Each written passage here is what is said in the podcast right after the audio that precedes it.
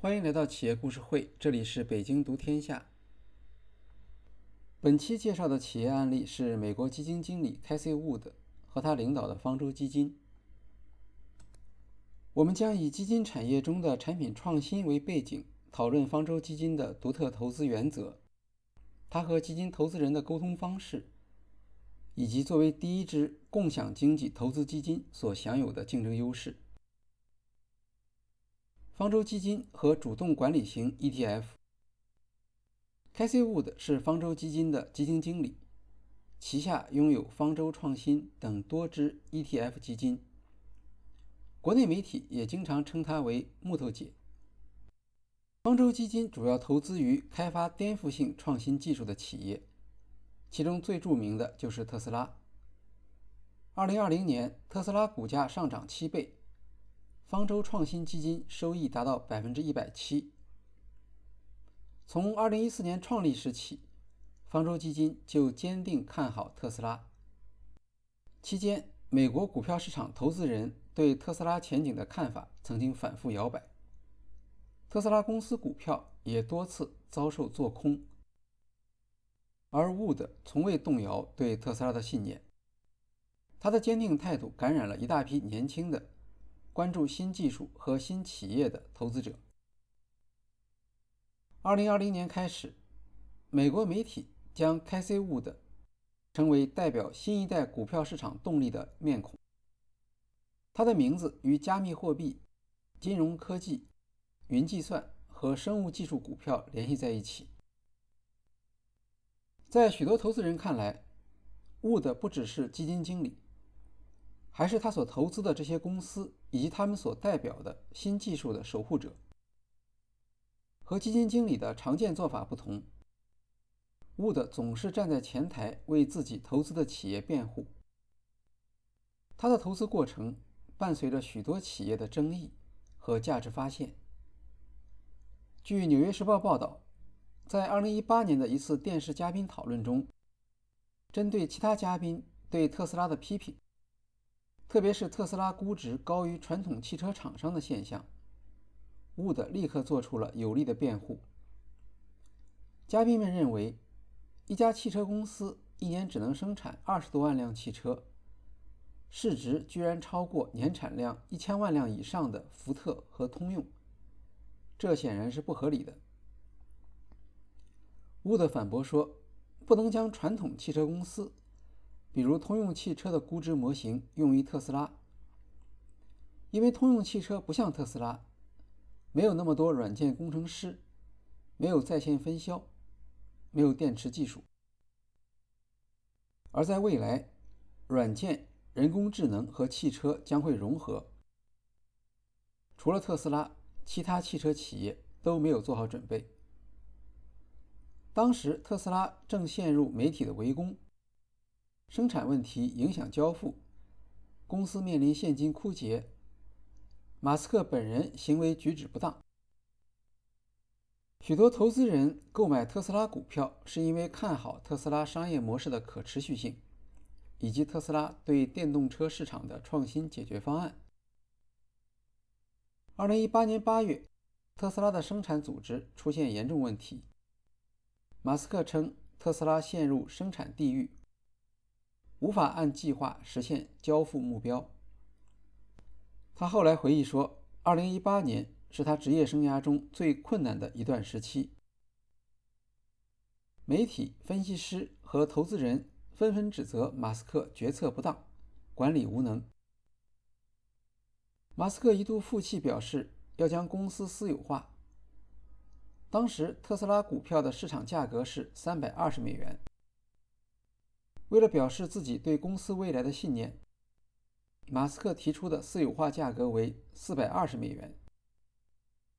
许多支持特斯拉的投资人也产生了怀疑，他们不知道应当如何解释特斯拉的生产波动，为什么有那么多人想要卖空特斯拉。在这一背景下，沃德发出了一封致马斯克的公开信，在信中，他介绍了方舟基金。对特斯拉未来股价的信心，指出特斯拉作为生产商的毛利也许只有百分之十九，但作为平台服务商的毛利可能高达百分之八十，并首次提出特斯拉股价将达到四千美元的著名预言。伍德的这封信让支持特斯拉的投资人大受鼓舞，特斯拉最终放弃了私有化计划。在宣布收回私有化建议时，马斯克提到了投资人对公司的信心。二零一八年十月，乌德进一步澄清说：“我们相信特斯拉当前的股价应当在两千美元，并且这是保守的估计。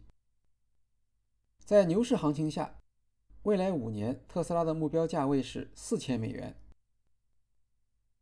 事后来看，他当时的预言是错误的，只不过不是价位上的错误，而是时间上的错误。只过了短短两年时间，特斯拉的股票已经涨到了这个价格。据说，伍德的基金在特斯拉投资上的收益率达到百分之一千两百。在人们一般印象里，基金经理不喜欢抛头露面，他们的投资决策往往难以琢磨，无法解释。成功的基金经理就是神秘的金手指。伍德的形象与此不同，他不仅公开自己的投资理念，还亲自上阵为自己的投资对象摇旗呐喊，从不害怕自己的预言被市场否决。这样的做法颠覆了人们心目中投资经理的形象。Wood 由此与新一代投资者对技术问题有深入理解，并且乐于接受风险的年轻一代建立起心理上的连接。在美国第五大网站 Reddit 社区上，Wood 拥有极高的声誉。这个社区以年轻人为主要用户。他们非常喜欢乌德的高风险和透明战略。方舟基金的一些追随者是年轻的、崇尚创业精神的工程师。他们拥有比较高的收入，可以承担投资的损失。年轻投资者对传统的偏向保守的投资基金经理感到不满，因为后者的服务对象是中老年人士。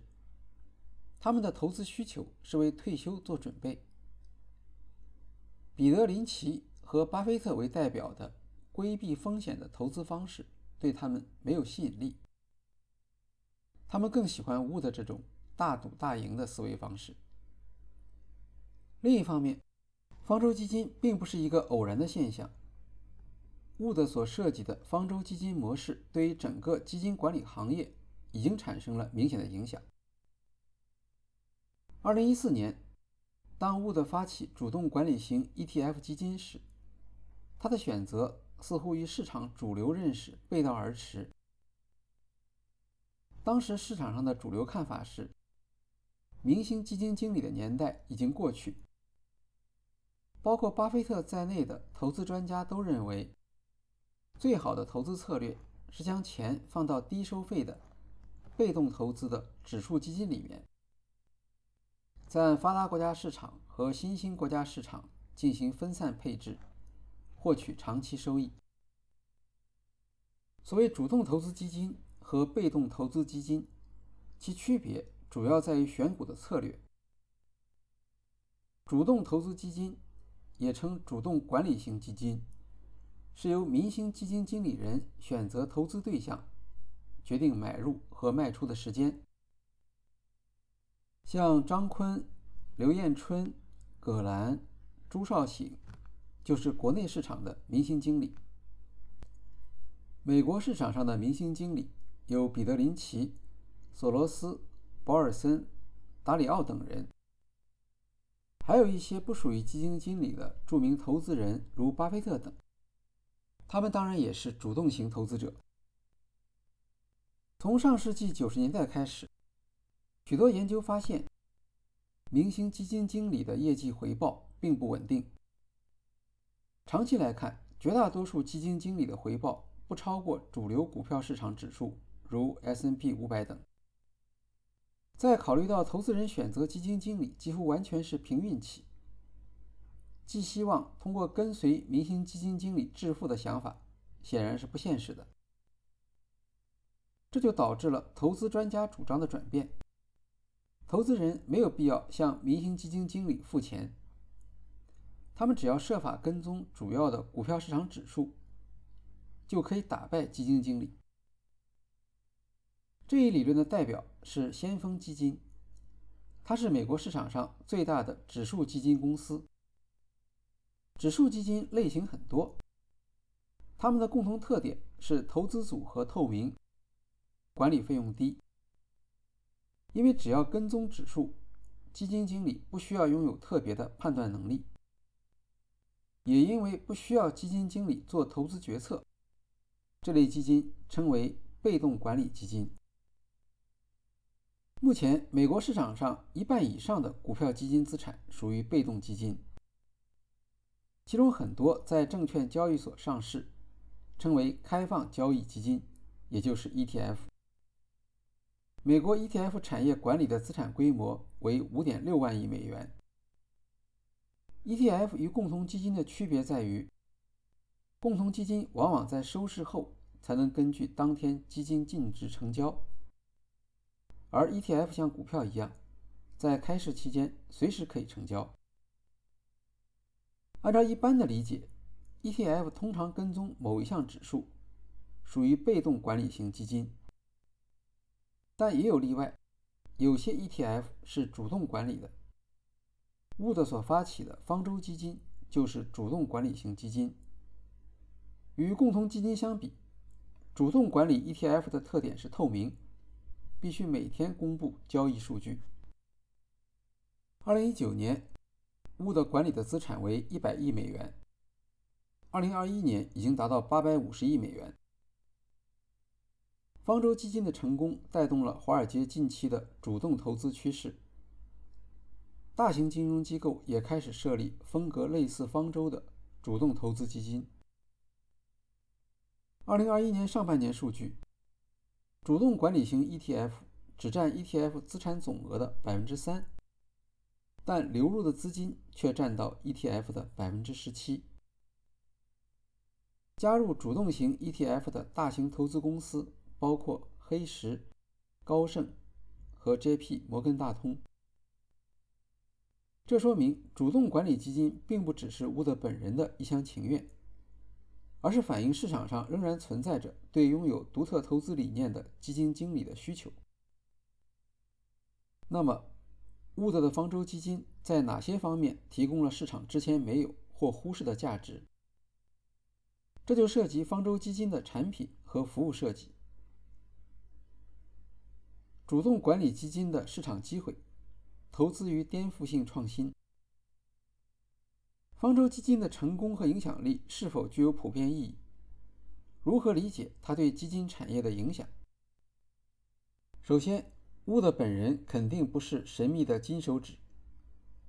在其职业早期，他就表现出自信的特点。但其他许多明星基金经理同样也非常自信。何况，这种自信还曾经给乌德带来很大的挫折。上世纪八十年代。他管理的基金中有一项重要的投资在墨西哥。市场传言墨西哥将对本国货币比索进行贬值，这会给乌德的投资组合带来损失。乌德不相信墨西哥政府会这样做。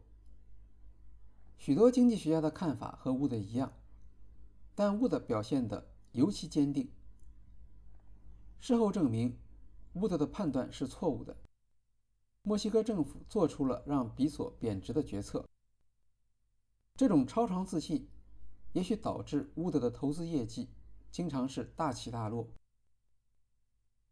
乌德所形成的投资风格与他之前在投资行业中的工作经验有关。他的第一份工作是在1977年，研究任务是预测1997年香港市场，对二十年之后的市场做出预测。这一训练给他留下深刻印象。刚刚入行时，乌德分到的股票是别人挑剩下的，往往是处于边缘地位的企业，其中就有许多创新的、无法纳入固定行业类别的企业。乌德因此说：“在我的职业生涯中，我一直关注颠覆性创新。在大尺度假设方面，乌德认为，美国股市对八十年代的高利率环境记忆过于深刻，没有人想到从此之后开始了长期的低利率环境，这是对创新企业有利的金融环境。而那些没有认识到低利率市场环境的基金经理，实际上是在做空创新。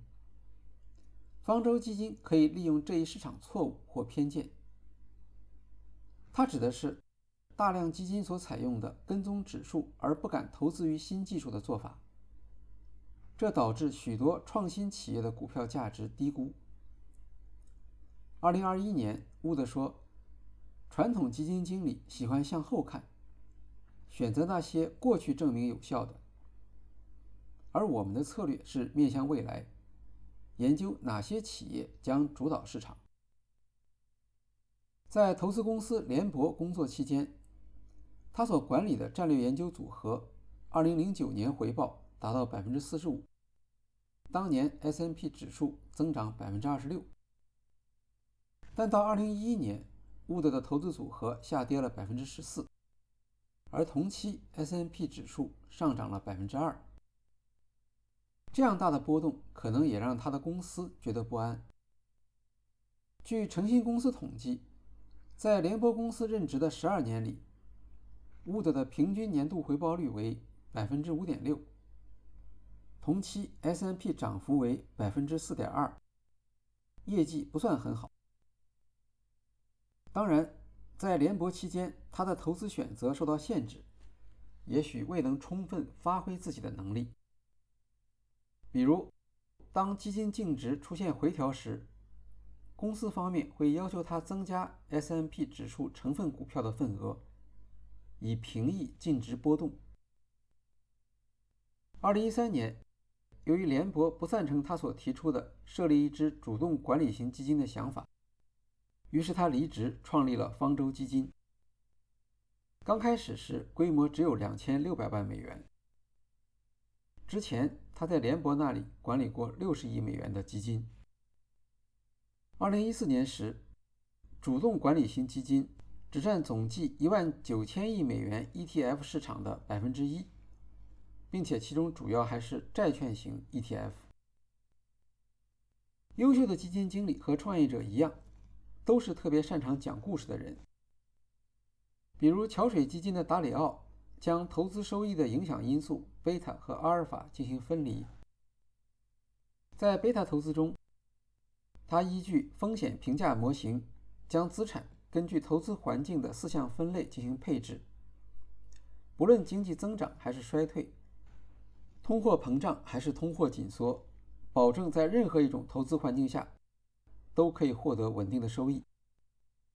这就是基于股市贝塔收益的全天候投资模型。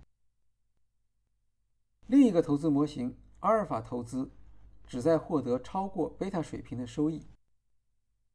其方法是要选择与贝塔不相关，并且相互之间也不相关的股票。相关度越低，单位风险所对应的回报率越高。达里奥是一位偏向传统的基金经理，他使用的分析工具和其他分析师一样，只是将投资决策的要素。从收益管理转向风险管理，在基金投资领域中，永远存在着讲出更好故事的机会。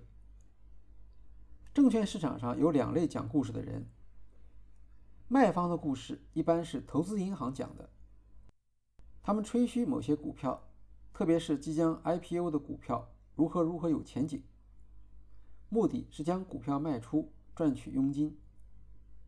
卖出之后。股票上涨固然有利于品牌，即使股价下降，他们通常也不会少收佣金。另一类讲故事的是股票的买方，比如基金经理要买入某些股票，他们必须讲出故事来说服自己，说服投资人，他们的选择是正确的。Wood 属于讲买方故事的一方，讲好卖方故事。主要是沟通触动和行动激发，而买方故事主要是通过合理假定发现别人没有看到的机会，或比别人更早看到机会。